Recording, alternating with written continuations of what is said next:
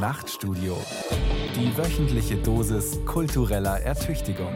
Ein Podcast von Bayern 2.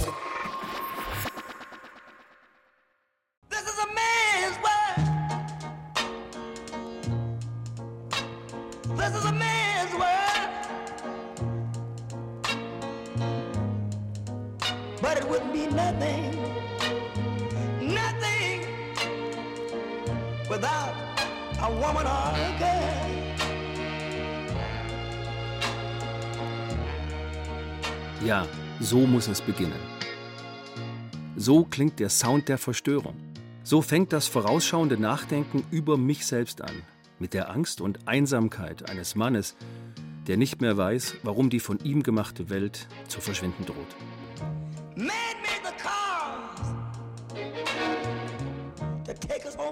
Männer haben das Auto gebaut, das uns über die Straßen trägt. Männer haben Züge gebaut, um schwere Güter zu transportieren. Männer haben das elektrische Licht erfunden, um uns aus dem Dunkeln zu führen. Männer haben die Schiffe gebaut, wie einst Noah seine Arche.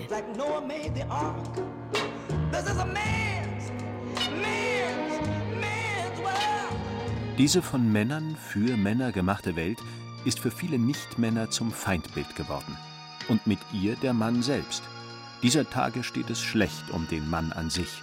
Denn Männlichkeit steht unter Verdacht, toxisch zu sein. Nie hätte ich gedacht, dass mein Selbstverständnis als Mann einmal derart in Frage stünde. Die Auflösung von Traditionen, Gewissheiten und Gewohnheiten meines Lebens als Mann lässt Verwirrung, Verunsicherung und einen ganz anderen Verdacht zurück. Sind Männer selbst schuld an ihrem Niedergang? Der Mann von heute weiß nicht mehr, wer er ist, wofür er steht und wozu man ihn braucht. Er ringt mit sich und seinem Dämon. Welcher Mann soll er denn sein? Die Männer gibt es nicht. Es gibt so viele Männlichkeiten, wie es Männer gibt. Mannsein zu pauschalisieren ist dämlich, wie alle Pauschalurteile dumm sind. Von einem Niedergang des Mannes spüre ich nichts. Und aus der Tiefe meines Selbstverständnisses kann ich sagen, ich habe es nicht nötig, mich der Mode der Entmännlichung zu unterwerfen. Es gibt neuerdings Momente, da fühle ich mich regelrecht erwacht und denke, es wird höchste Zeit, dass Männer lernen, ihr Mannsein neu zu verstehen und zu bestimmen. Ob dadurch schon das Bild des neuen Mannes entsteht, wird sich zeigen. He's lost in the wilderness. Er ist verloren in der Wildnis. He's lost in bitterness. Er ist verloren in Verbitterung. Er ist verloren in Einsamkeit. Mein Leben als Mann. Aufbereitung einer Verstörung. Von Christian Schüle.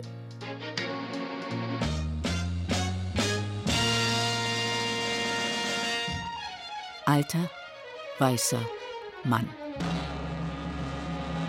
Darf ich ehrlich sein? Ich bin überfordert. Ich soll Schwächen zeigen und zugleich durchsetzungsstark sein. Ich soll emphatisch und zugleich empathisch sein. Ich soll zupackend und zugleich respektvoll sein. Ich soll zielstrebig und zugleich verständnisvoll sein. Ich soll klare Ziele haben, sie aber nicht rücksichtslos verfolgen. Ich soll humorvoll sein, aber keine derben Späße machen. Ich soll stark wirken, aber nicht den Macker geben. Ich soll über meine Gefühle reden, aber nicht angeben. Und all das soll ich tun, nicht obwohl, sondern weil ich Mann bin. Mein Leben als Mann, lese und höre ich allerorten, sei ein privilegiertes. Und warum?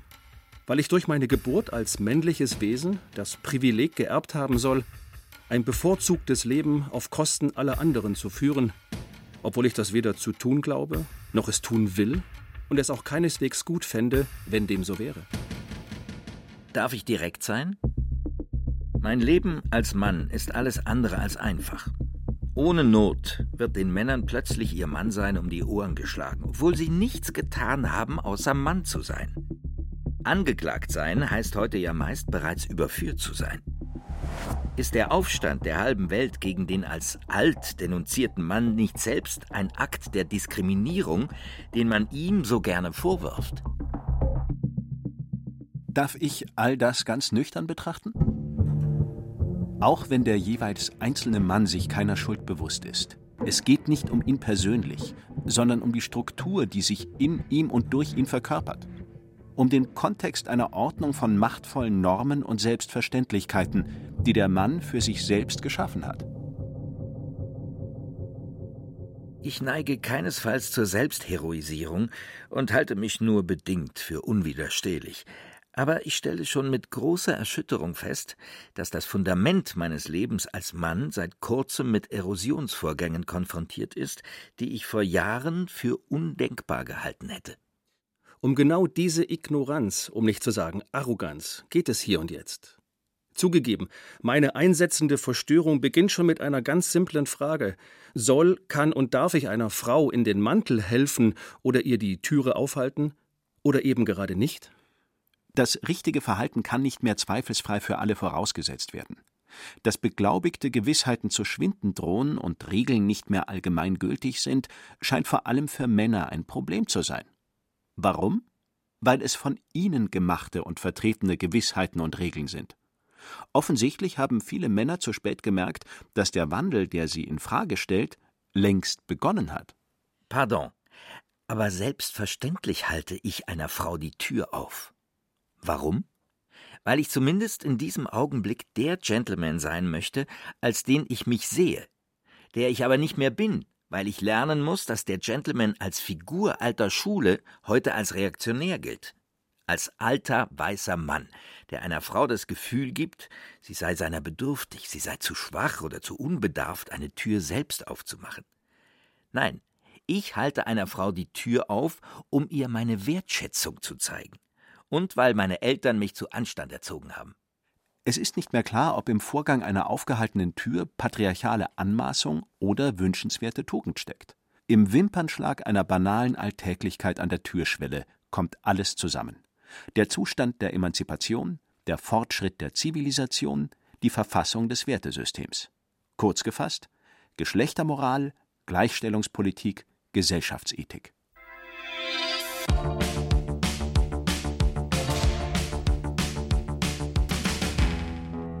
Männer weinen heimlich. Männer brauchen viel Zärtlichkeit. Männer sind so verletzlich. Sind Männer auf dieser Welt wirklich unersetzlich? Der Mann muss damit klarkommen, dass er sich zu erklären hat. Will er künftig Respekt, muss erklären, welche Art Mann er sein will, zwischen den Zorn, Wut, Reichs- und Hassbürgermännern, zwischen Vergewaltigern, Nötigern, Sexisten, Kriegstreibern, Autokraten und Diktatoren. Alt meint ja nicht die Bestimmung eines biografischen Jahrgangs und bedeutet nicht die hohe Zahl an Lebensjahren.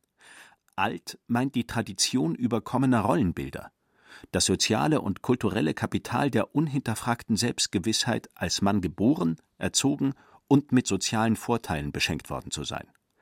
Altes Denken ist ein Denken in Anachronismen auch wenn sie in zeitgenössischem Stil daherkommen mögen. Wer und was also bin ich und wer will ich sein? Der statusgeile Karrierist? Der galante Womanizer? Der kernige Kerl? Der einfühlsame Kümmerer? Der abgefahrene Nerd? Der verschmuste Frauenversteher? Der sexy Anarcho? Der willensstarke Macher? Der monologische Welterklärer? Der fingernagellackierte Hipster? Oder von allen ein bisschen, aber ja von keinem zu viel?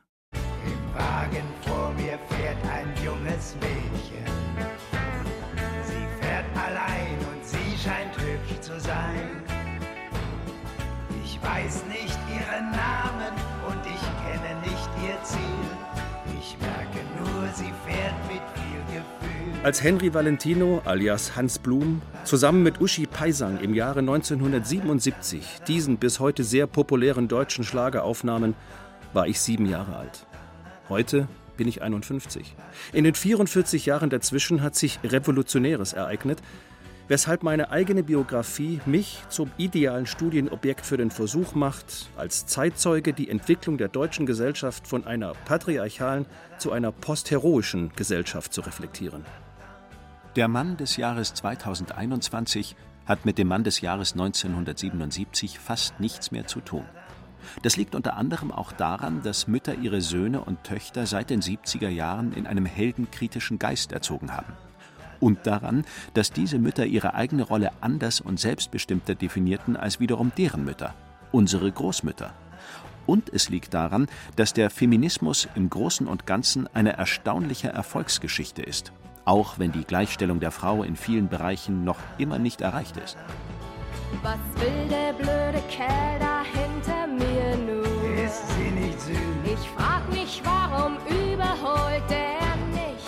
So weiches Haar. Der hängt nun schon eine halbe Stunde ständig hinter mir. Nun dämmert's schon und der fährt ohne Licht. So schön mit 90. Ich las, dass im Wagen vor mir in den Top Ten der am meisten sexistischen Schlager weit oben gelistet ist, obwohl der Song auf den ersten Blick völlig harmlos scheint und eine geradezu piefige Romantik vertritt. Ich stelle mir den Fahrer im hinteren Wagen, vielleicht ein Mercedes 300e, als gönnerhaft grinsenden Herrn mit Krawatte und Anzug vor, Typ softer Drängler von unerschütterlicher Selbstsicherheit, der im Stillen meint, Frauen gehörten ohnehin nicht ans Steuer. Er muss gar nicht unbedingt ein frauenhassender oder frauenverachtender Chauvi sein, ist aber doch ein restlos von sich selbst überzeugtes Mannsbild, das vom Gefühl der eigenen Unwiderstehlichkeit getragen ist. Vielleicht mit einem Hauch Lüsternheit für das süße Mädchen in der Ente vor ihm, das er, Achtung, von hinten beschützen muss. Um es klar zu sagen, wegen seiner Schmierigkeit ist auch mir dieser Gassenhauer unangenehm, obwohl ich weder radikal bin noch Aktivist aber ich spüre Vorbehalte. Diese Vorbehalte könnten das Resultat einer Bewusstseinsänderung, im mindesten einer Bewusstseinsschärfung der vergangenen 20 Jahre sein.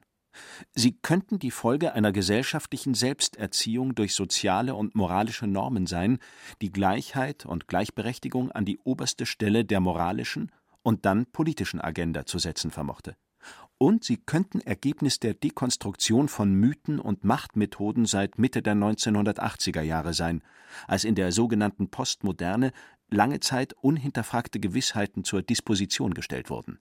Womöglich als verzögerter Langzeiteffekt der 68er Bewegung setzte damals ein Pluralismus der Lebensstile und Lebensentwürfe ein, dessen Maxime lautet nicht nur jedem das Seine, sondern auch jeder das Ihre.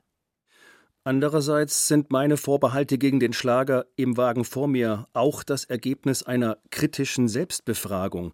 Als Individualist, der gelernt hat, sich selbst nicht länger als Nabel der Welt betrachten zu wollen, nur weil er Mann ist. Und das, obwohl ihm lange Zeit eingeflüstert wurde, sei einzigartig, sei großartig, alles steht dir offen. Hand aufs Herz. Was ist eigentlich so schlimm daran, wenn ein Mann davon träumt, vor ihm fahre ein hübsches Mädchen? Denkt das nicht jeder mal? Und denken nicht auch Frauen an hübsche Kerle vor ihnen? Ich frage es einmal andersherum. Sind wir denn durch politische Korrektheit mittlerweile so spaßbefreit, dass kein bisschen Eros, kein bisschen amoröse Spielerei, kein bisschen Koketterie mehr möglich ist? Aus der ästhetischen Frage nach Schönheit und Eros ist eine ideologische gemacht worden. Einem Liedtext aus dem Jahr 1977 wird heute der Vorwurf gemacht, im Kontext seiner Zeit zu stehen. Wir sollten es mit nachträglicher Zensur nicht zu weit treiben. Im Wagen vor mir repräsentiert den Zeitgeist der 1970er Jahre. Es ist ein Zeitdokument, das heute, über 40 Jahre später, also schon deswegen nicht falsch sein kann, weil es das Dokument eines historisch einmaligen Zeitabschnitts ist. Wie schön, dass ich heute endlich einmal Zeit habe. Ich muss nicht rasen wie ein wilder Stier. Ich träum so in Gedanken ganz allein und ohne Schranken und wünsch, das schöne Mädchen wär bei mir. Im Kampf um zeitgemäße Gerechtigkeit ist der zeitliche Kontext zu einem wichtigen Argument geworden. Mehr oder weniger radikal ausgeformt geht es heute darum, manches dessen, was in früheren Zeiten gedichtet, gesagt, gesungen oder geschrieben wurde, zu reinigen, zu tilgen oder mindestens zu korrigieren. Dokumentierte und verschriftlichte Geschichte soll rückwirkend revidiert werden, weil sie aus heutiger Sicht Menschen einst abgewertet haben und heute Gefühle verletzen könnte. Also werden Büsten abgerissen, Heldenstatuen gekippt, Gemälde nackter Mädchen abgehängt. Das ist zweifelsfrei Geschichtsklitterung, eine gefährliche Form zeitgemäßer Inquisition. Selbstgerechte Aktivisten mit autoritärem Moralismus maßen sich an, in die Autonomie von Kunstwerken einzugreifen. Da schreit der Bildungsbürger auf, und zwar zu Recht.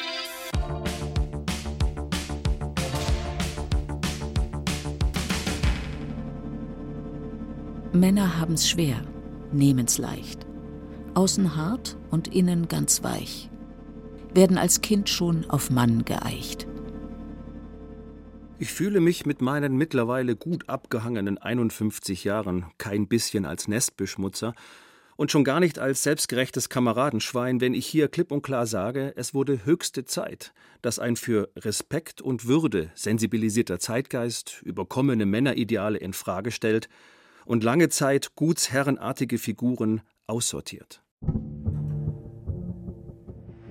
Zum ersten Mal seit langem wurde die stille Macht der Männer laut und vernehmlich angeklagt, als der einst als allmächtig geschilderte US-amerikanische Filmproduzent Harvey Weinstein im vergangenen Jahr zu 23 Jahren Haft verurteilt wurde, wegen Nötigung, Missbrauch und Vergewaltigung. Ohne Social-Media-Plattformen mit ihren für alle zugänglichen Kanälen wäre das kaum möglich gewesen.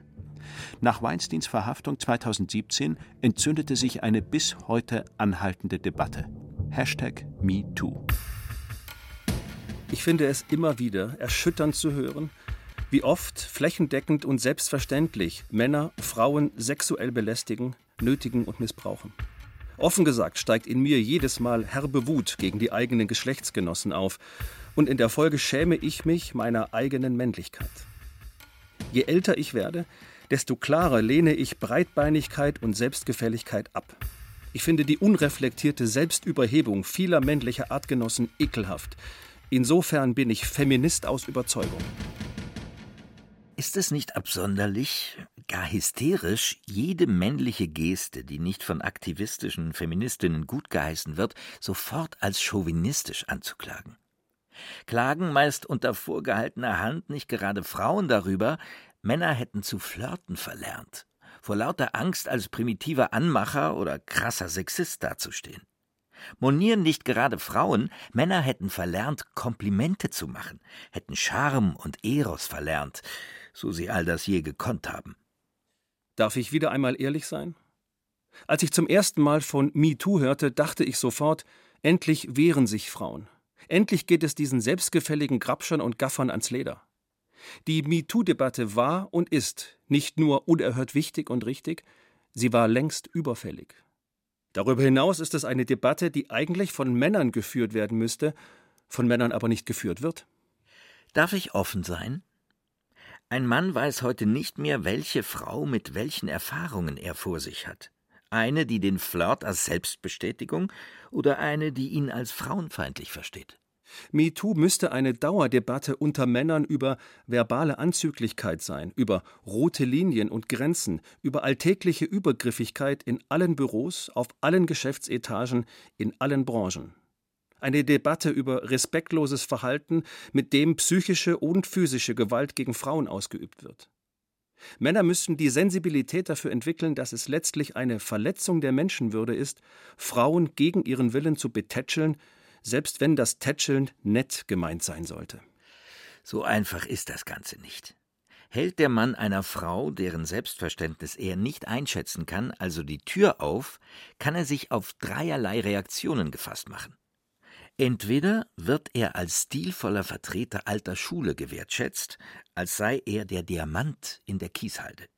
Oder er wird, weil Signale der Zuvorkommenheit heute völlig einerlei scheinen, von der Frau kurzerhand als Fahrt ignoriert.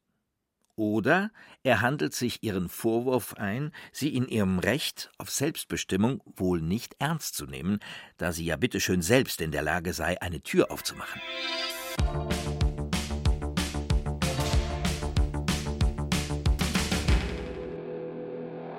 Männer kriegen keine Kinder. Männer kriegen dünnes Haar. Männer sind auch Menschen. Männer sind etwas sonderbar.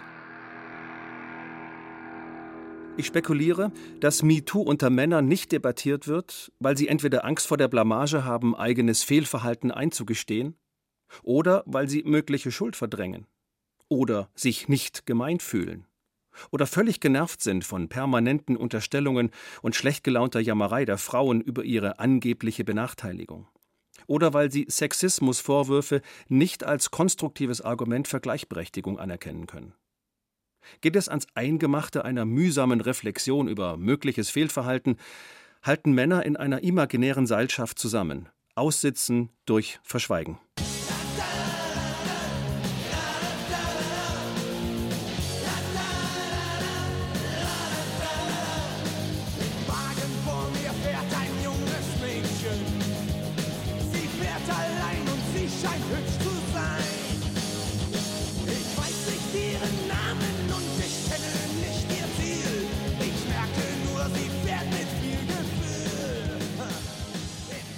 1987, zehn Jahre nach Henry Valentino und Uschi Paisang, erhielt der unter Sexismusverdacht stehende Schlager im Wagen vor mir durch die toten Hosen eine böse Ironisierung. Und zwar allein dadurch, dass die Punkrocker die Aggression fühlbar machten, die der piefige Text auslösen kann.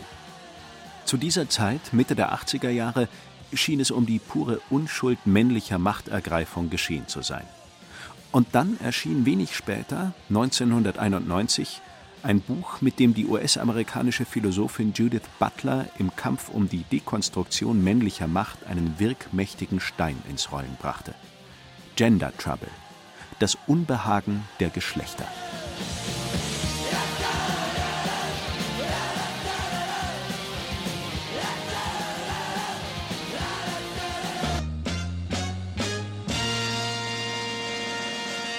Der Mann in der Kampfzone.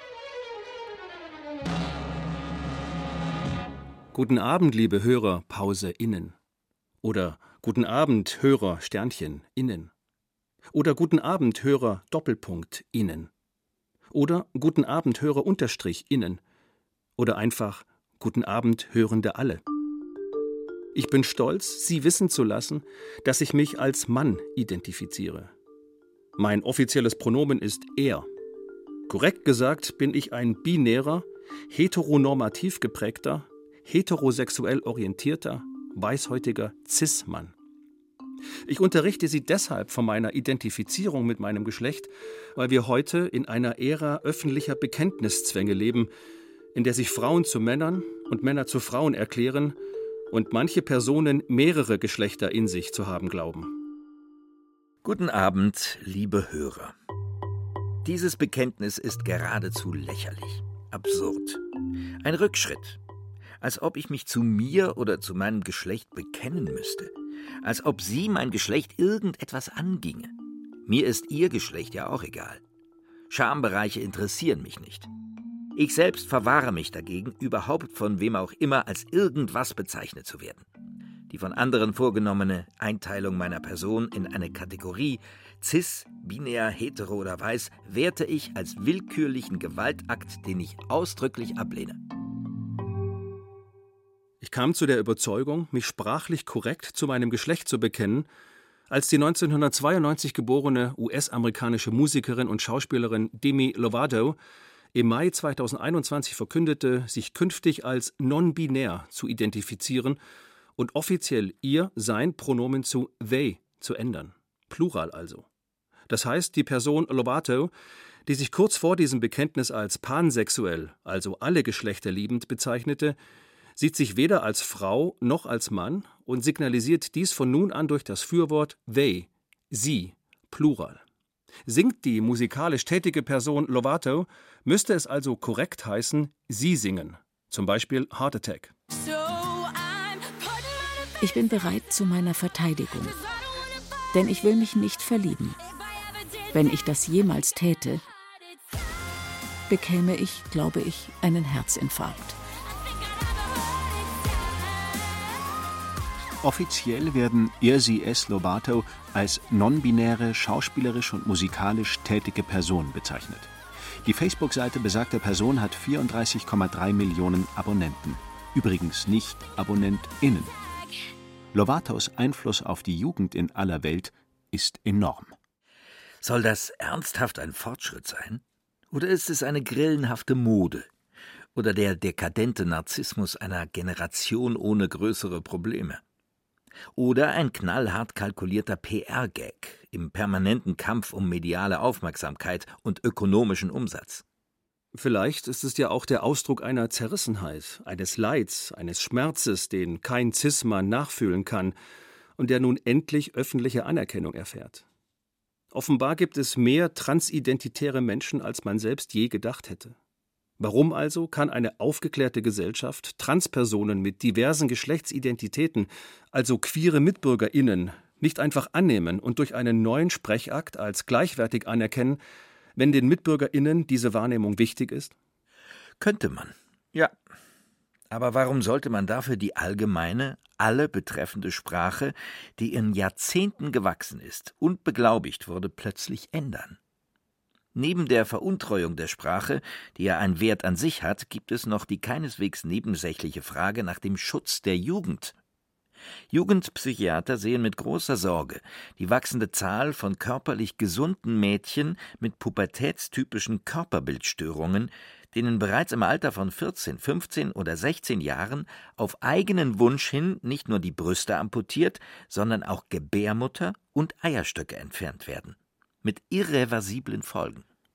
Nüchtern und empirisch betrachtet sind Transpersonen eine klare Minderheit. Das Meinungsforschungsinstitut Gallup machte in einer 2020 durchgeführten Umfrage einen Anteil von 0,6 Prozent der US, eine niederländische Studie im selben Jahr einen Anteil von 0,5 Prozent der niederländischen Gesamtbevölkerung aus.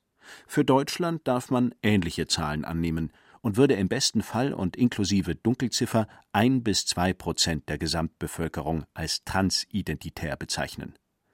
Es liegt hier, objektiv gesagt, eine mathematische Standardabweichung von ein bis zwei Prozent vor. Moralisch betrachtet hingegen eine Frage angewandter Menschenrechtsethik. Die Diskrepanz wirft letztlich eine politische Frage auf. Lässt sich mit dem herkömmlichen Verständnis von Normalität überhaupt noch zeitgemäß Staat machen?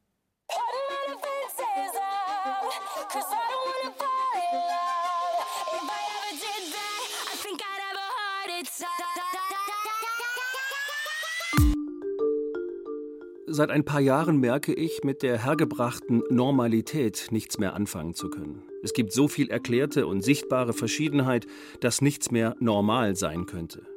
Normalität ist einer jener Begriffe, die dieser Tage zu Recht als diskriminierend in Frage gestellt werden. In Wort und Geist der Normalität steckt die Norm, eine quasi vorgegebene Passform, der zufolge etwas so und nicht anders zu sein habe.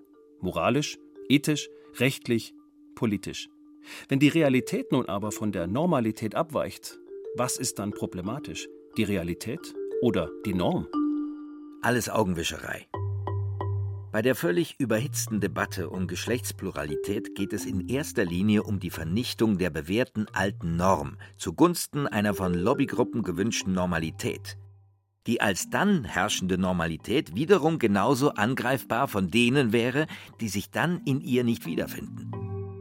Über viele Jahrzehnte hinweg zwischen den 1970er und 2000er Jahren wäre mir nicht in den Sinn gekommen, die Normalität in Frage zu stellen. Normal war, was wirklich war. Mein Zugang zur Wirklichkeit war weder ideologisch noch bestimmt von Überlegenheitsgefühlen. Jetzt aber, aufgewühlt durch die Angriffe gegen mich als Mann, sehe ich allzu deutlich, dass ich selbst Teil der auch von mir abgelehnten Normalität bin. Es ist unbestreitbar, dass die geltende Norm seit Jahrhunderten, gar Jahrtausenden von Männern bestimmt, von Männern formuliert und von Männern ausgelegt wird. Das ist ja gerade der Vorwurf der Gendertheorie an den Begriff der heteronormativen Normalität. Er schließe einen Großteil der Menschen aus, er grenze ganze Gruppen aus und pathologisiere das, was ihm nicht entspricht, als abnormal. Heteronormativ heißt, das traditionelle Modell einer rein biologischen Unterteilung in Mann und Frau wird als naturgemäß, unveränderlich und alle betreffend vorausgesetzt. Demnach kann der Terminus Frau immer nur in Bezug auf Mann gedacht werden, und demnach ist Frau immer schon dem Mann untergeordnet, weil sie Frau ist, weswegen Simone de Beauvoir den Begriff Frau konsequent ablehnte. Kein Zweifel, ich bin ein Mann Mein Geschlecht ist eindeutig männlich. Ich bin mir meiner Männlichkeit absolut sicher, vor allem wenn ich in nacktem Zustand an mir herabschaue und mich durch Nachprüfung versichere, dass mein Geschlechtsorgan eine unleugbar materielle Tatsache ist. Ich könnte noch so sehr wollen, ein Kind zu empfangen, es wäre nie von Erfolg gekrönt, da ich keine Gebärmutter habe und nie eine gebärende Mutter sein werde. Es wäre ja absurd, würde ich hier und jetzt verkünden, sehr verehrte Hörende alle, heute bin ich eine Frau. Eine Frau mit Penis, weil ich mich gerade so fühle.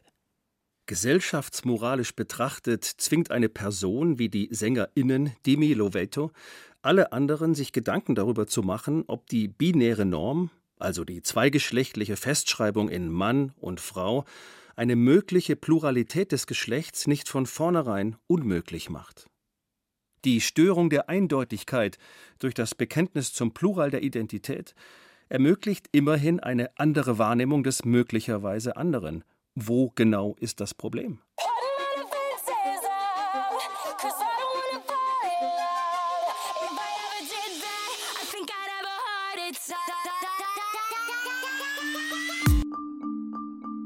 In ihrem Buch Das Unbehagen der Geschlechter stellte sich Judith Butler 1991 die Frage, ob Weiblichsein eine durch die Natur gegebene, aus dem Dasein heraus unabänderliche, das heißt also ontologische Tatsache sei.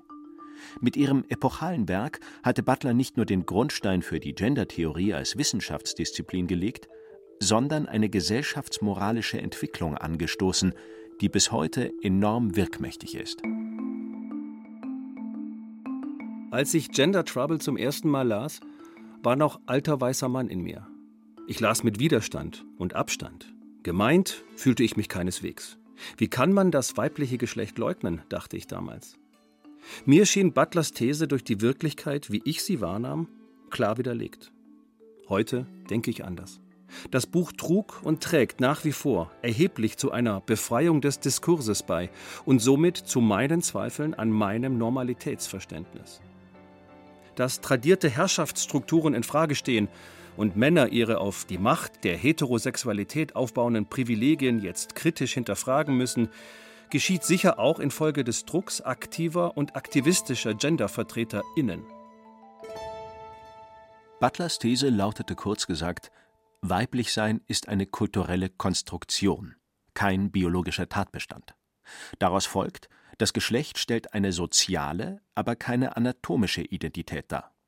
Butler unterscheidet das anatomisch-biologische Geschlecht Sexus von der sozial konstruierten Geschlechtsidentität Gender. Das wirft alles um. Weil der Gender-Idee zufolge der weibliche Reproduktionsapparat von Gebärmutter, Eileiter und Menstruation keine verlässliche Quelle für weibliche Identität mehr sein soll, spielt die bisherige Unterteilung in Frau und Mann keine Rolle mehr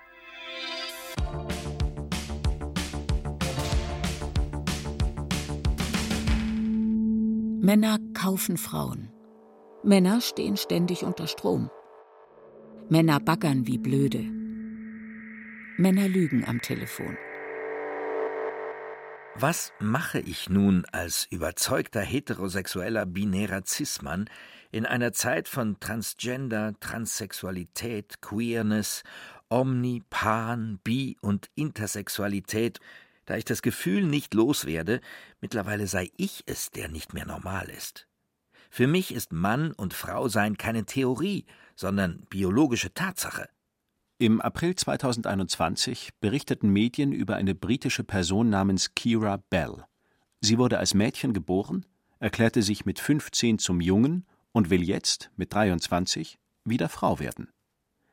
Sollte es mit der Idee der Befreiung des Subjekts in Selbstbestimmung vereinbar sein, dass jeder Mensch zu jeder Zeit selbst festlegen kann, wann er welches Geschlecht hat, dann könnte der Fall Kira Bell das zeitgemäße Beispiel einer neuen Normalität sein, obwohl ihr ärztlicherseits eine Geschlechtsidentitätsstörung diagnostiziert wurde. Um es klar zu sagen, durch die Gender-Theorie wird Identität künstlich konstruierbar. Somit wird Identität willkürlich. Letztlich ist Identität dann das Resultat eines Sprachspiels. Es gibt keine Verlässlichkeit, keine Berechenbarkeit mehr. Das ist für Rechtsprechung und Rechtskonservative ein großes Problem.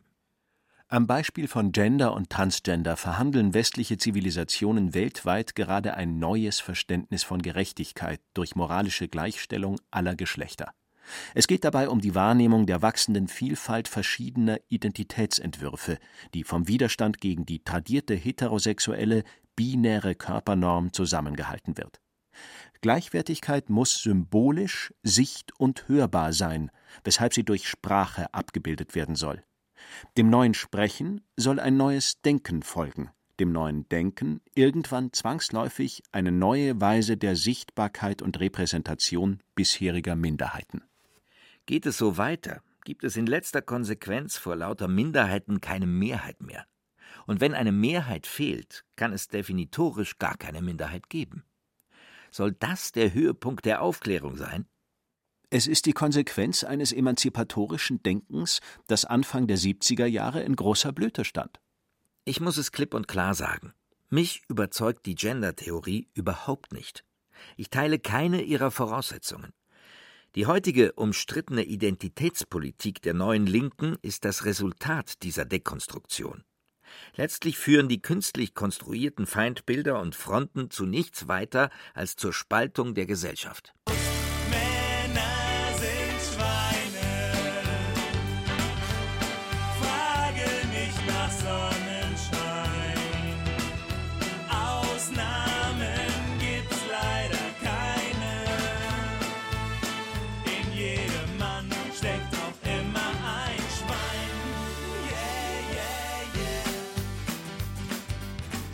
Meines Erachtens hält sich der Schweineanteil in mir in Grenzen, aber das kann ich nicht abschließend beurteilen.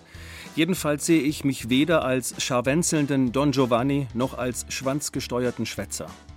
Wie jeder und jede bin ich Produkt der Erziehung meiner Eltern, der Schulbildung meiner Kindheits- und Jugendjahre, der Moden des Zeitgeists der 1970er und 80er Jahre, der sozialen und moralischen Gesellschaftsordnung jener Region, in der ich aufgewachsen bin. Autorität und Patriarchat spielten, soweit ich mich erinnere, bei meinen Eltern keine Rolle. Zumindest habe ich bei ihnen eine gewisse Liberalität des Geistes wahrgenommen. Aber wer weiß schon mit zehn, was ein Patriarchat ist. In meiner Kindheit und Jugend war Religion nur noch Säkularkultur mit Zitaten christlicher Tradition. Der Kirchgang beschränkte sich auf Weihnachten, die Konfirmation wurde als selbstverständlicher Ritus der Adoleszenz begriffen, dem man sich fügte, weil alle anderen es auch taten. Man kann und muss, denke ich heute, die gegenwärtige Dekonstruktion des Mannes auch als neue Form aufklärender Religionskritik lesen.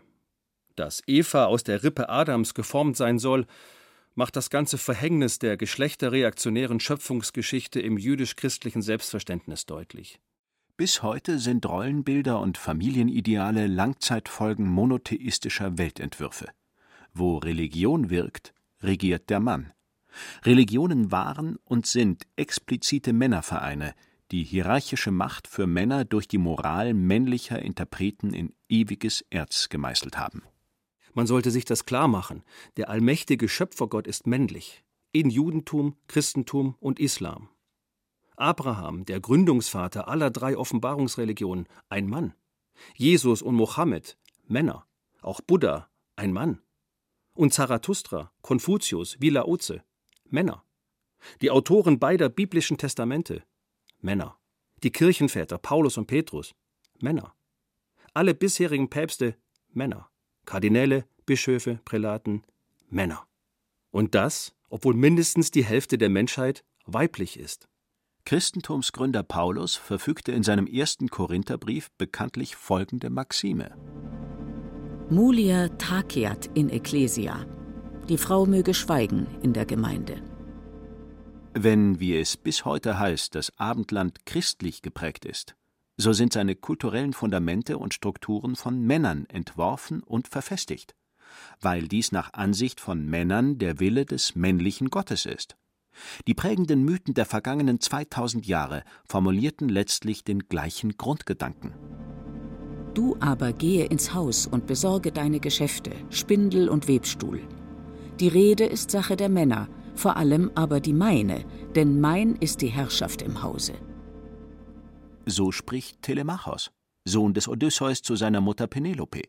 Die kulturellen Grundlagen Europas basieren auf altgriechischen und christlichen Männermythen, die bis heute zu Bildungsschatz und Kulturerbe gehören und in humanistischen Gymnasien gelehrt werden.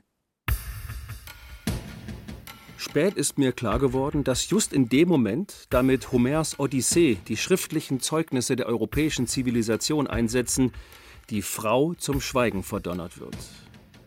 Das war vor 3000 Jahren das erste aufgezeichnete Beispiel einer Geisteshaltung, die heute völlig zu Recht frauenfeindlich wäre. Der Politikwissenschaftler Herfried Münkler liest die Geschichte des politischen Denkens in Europa als Geschichte mächtiger, gieriger Männer und gedemütigter Frauen. Lese ich daraufhin Homer und die Bibel, komme ich zu dem Ergebnis, mit meinem Verständnis von Humanismus hat das nichts zu tun, wenn Frauen grundsätzlich negiert oder ins Haus verbannt werden. Heroisierung und Selbstheroisierung des Mannes sind selbst ein Mythos. Die wahren Heldengeschichten zeigen Männer mit Makeln und Schwächen. Achilles, Jesus, Don Quixote. Männer haben Muskeln. Männer sind furchtbar stark. Männer können alles. Männer kriegen einen Herzinfarkt. Nach Auffassung der britischen Altphilologin Mary Beard ist die Odyssee der Gründungsmythos männlicher Suprematie. Zeitgemäß sensibilisiert ließe sich anfügen, der Suprematie des weißen Cis-Mannes. Es ist nicht zu leugnen, Wissenschaft und Geschichte sind von Männern geschrieben und von Männern gedeutet worden. Männlich ist die Norm, weiblich die Abweichung davon. Diese Norm bestimmt bisher, wie die Welt geformt, gestaltet, gebaut, gedacht und organisiert wird. Es steht außer Frage, dass man die Geschichte anders lesen würde, wäre sie von Frauen geschrieben. Wie viele Frauen konnten, obwohl genauso begabt wie Männer, erst gar nicht zur Tat schreiten, weil ihnen die von Männern gemachte Welt für Männer diese Tat gar nicht erst ermöglichte. Weil Frauen nicht vorkommen, scheint die Geschichte vor allem von Männerduellen vorangetrieben zu sein. Armee gegen Armee, Division gegen Division, im Grunde Mann gegen Mann. Bei Edelleuten früher ging es womöglich noch um die Ehre der Frau, wenn sie sich duellierten, bei den meisten aber geht es um Macht, Einfluss und Stärke.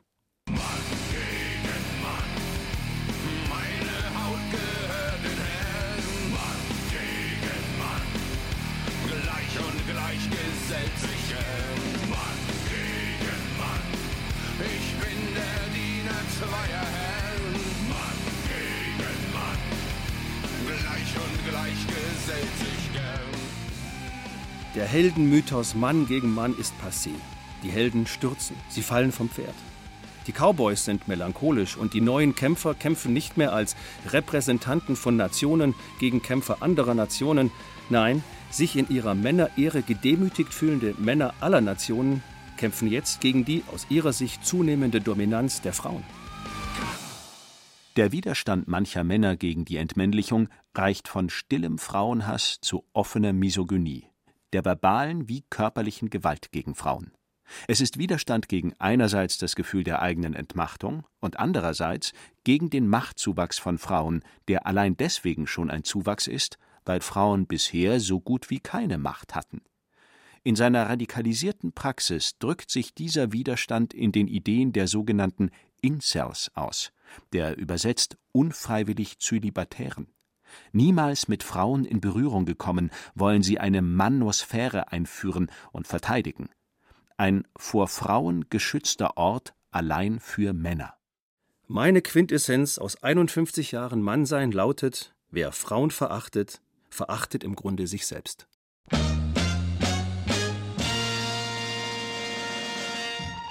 Der neue Mann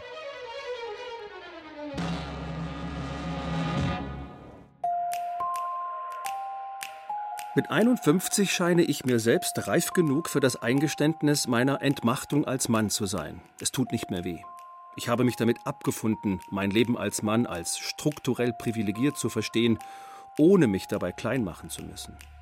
Wem Gleichstellung und Gerechtigkeit egal ist, dem mag auch diese Erkenntnis egal sein. Er macht einfach weiter. Die Selbstverwandlung des Mannes aber hat längst begonnen. Selbst das Mannsein der nachwachsenden Vertreter konservativer Bürgerlichkeit ist so weit gezähmt, dass sie dem alten weißen Mann als Weichei gelten müssten, selbst wenn sie als pausbäckige Poser eine Zigarre schmauchen. Der neue Mann kocht, erzieht Kinder, isst gelegentlich vegetarisch, mischt sich Müsli und konzentriert sich beim Grillen nicht mehr auf artgerecht zubereitete Dry-Aged Steaks, sondern auf schonend gegarte Garnelenspießchen. Der neue Mann definiert sich nicht über Tradition, sondern über Technologie. Er steigert seinen Selbstwert durch die Detailkenntnis smarter Funkthermometer, ausdifferenzierter Temperaturzonen für Fettmanagement und Gemüsekochgrade. Und dann verschwindet auch noch die Krawatte. Und mit ihr nicht nur die bisherige Uniform männlichen Aufstiegs, sondern das Statussymbol männlicher Macht. Neben dem Verlust des Handschlags in der Pandemie ist das Verschwinden der Krawatte eine weitere Aushöhlung bisheriger Codes durch die neue Arbeitswelt. Klassisch veranlagte Männer dürfen in der Digitalisierung der Lebenswelt eine weitere Auflösung ihrer Einfluss- und Machtsphäre erkennen. Statt mit Daimler Dienstwagen und Chauffeur fährt der CEO mit dem Bike ins Büro. Statt Lederkoffer trägt er einen Eastpack-Rucksack. Der Chef heißt nicht mehr Herr Dr. Müller-Lüdenscheid, sondern Joe oder Lenny. Selbst Tattoos sind heute nicht mehr Sache kerniger Kerle mit Seemanns- oder Zuhältertradition, da Frauen mittlerweile nicht nur ganze Arme, sondern durchaus den gesamten Körper tätowiert haben. Der Lauf der Zeit lässt Männern immer weniger Chancen, sich von Frauen abzugrenzen und insofern über Frauen zu erheben. Nicht einmal mehr Rap ist noch ein ungetrübtes Reservat bitch-dissender Gangsterkerle mit widerwärtigem Sexismus, sondern auch eine Therapiesitzung melancholisch trauriger junger Männer, wie Rapper Zero aus Berlin. Alle Flaschen sind leer, da sind Blätter im Pool, weil es schon wieder Herbst ist. Die Wolken sind schwer und die Wellen zu laut, um zu hören, wie dein Herz bricht. Ich fühle es nicht mehr, ich fühle es nicht mehr, sag mir, ob es das wert ist. Du bist Lana Del Rey und ich bin Summertime Sadness. 2021. Rückblick auf die Gegenwart. Ich sah Männer, die ihre Söhne mit dem Lastenfahrrad in die Kita brachten. Ich sah Männer, die den Kot ihrer Möpse in Plastiktütchen einsammelten. Ich las von Männern, die kochten, wuschen und wickelten und von ihren Frauen dafür benotet wurden. Ich hörte von Männern, die Mate-Tee tranken und in Kursen Zärtlichkeit lernten. Ich sah Männer, die beim Yoga ihren Krieger am FKK-Strand standen. Ich las von Frauen, deren Stimmen in Videokonferenzen weniger charismatisch als die der Männer rüberkamen. Ich hörte von neuen Radiosendern, die sich ausschließlich auf Frauenmusik und Frauenthemen konzentrieren. Ich sah Männer, die in Ledersesseln versackend einen Single Malt tranken. Ich rasiere meine Achselhaare. Ich sah eine Umhängetasche, auf die fett der Satz gedruckt war: Halbe Macht den Männern. Ich las im Buch Female Choice, dass viele Männer bald keine Sexualpartnerin mehr finden. Ich las weiter, dass im Tierreich die Weibchen den Zugang zu Sex kontrollierten, weswegen die männliche Zivilisation der Natur widerspreche. Ich las, dass Männer Nachhilfe bei Beraterinnen nahmen, um bei Parship oder Tinder den Frauen schlagfertig antworten zu können. Ich hörte vom ersten Damenurinal in Berlin und dass das Entleeren der Blase jetzt politisch ist. Ich las von männlichen Teenagern, die aus Frust, Verzweiflung und Enttäuschung Türrahmen zertrümmerten. Wann ist ein Mann ein Mann? Oh, wait a minute. Oh, okay, well, when you put it that way, I guess it's. Für Jungs ist alles nicht so schlimm. Sie hatten immer die Oberhand. Sie hatten immer eine Wahl. Es ist Zeit, dass die Frauen sich erheben. Nutzen wir unsere kollektive Stimme. Es ist Zeit für einen Wandel. Auf, lasst uns laut werden. Ich hörte junge Frauen laut werden und ich sah sie für den Erhalt der Schöpfung demonstrieren. Ich las, dass statistisch betrachtet die Einkommen der Frauen steigen, während die der Männer stagnieren.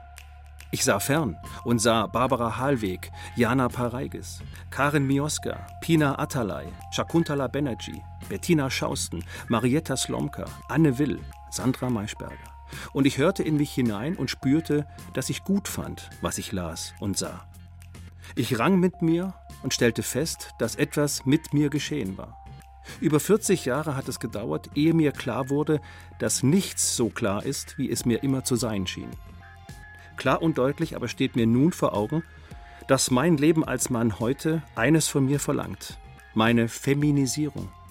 Feminisierung bedeutet nicht Entmännlichung, sondern Vermenschlichung. Es bedeutet Sensibilisierung für das, was Würde sein könnte. Es bedeutet die Fähigkeit, sich die eigene Egozentrik bewusst zu machen, von ihr abzurücken und sich ins andere Subjekt hineinzuversetzen und einzufühlen. Es bedeutet, dass mein Selbstverständnis mich nicht als Mann, sondern als fühlenden Menschen begreift. 44 Jahre habe ich gebraucht für eine scheinbar einfache Erkenntnis, die in Wahrheit die Dekonstruktion meiner eigenen Glaubenssätze und Verhaltensweisen ist. Und heute sage ich, wir Männer sind es, die die Verstörung und Verunsicherung aushalten müssen, will die Gesellschaft einen neuen Sprung nach vorn erreichen. Ich füge mich. Ich rasierte meinen Fünf-Tage-Bart, goss mir Eisenkrauttee auf und las den Roman Mein Leben als Mann von Philip Ross ein weiteres Mal. Ich sah den Mond aufgehen, klickte meine Spotify-Liste an und schloss, mit mir im Reinen, meine erleuchteten Augen. Oh yes.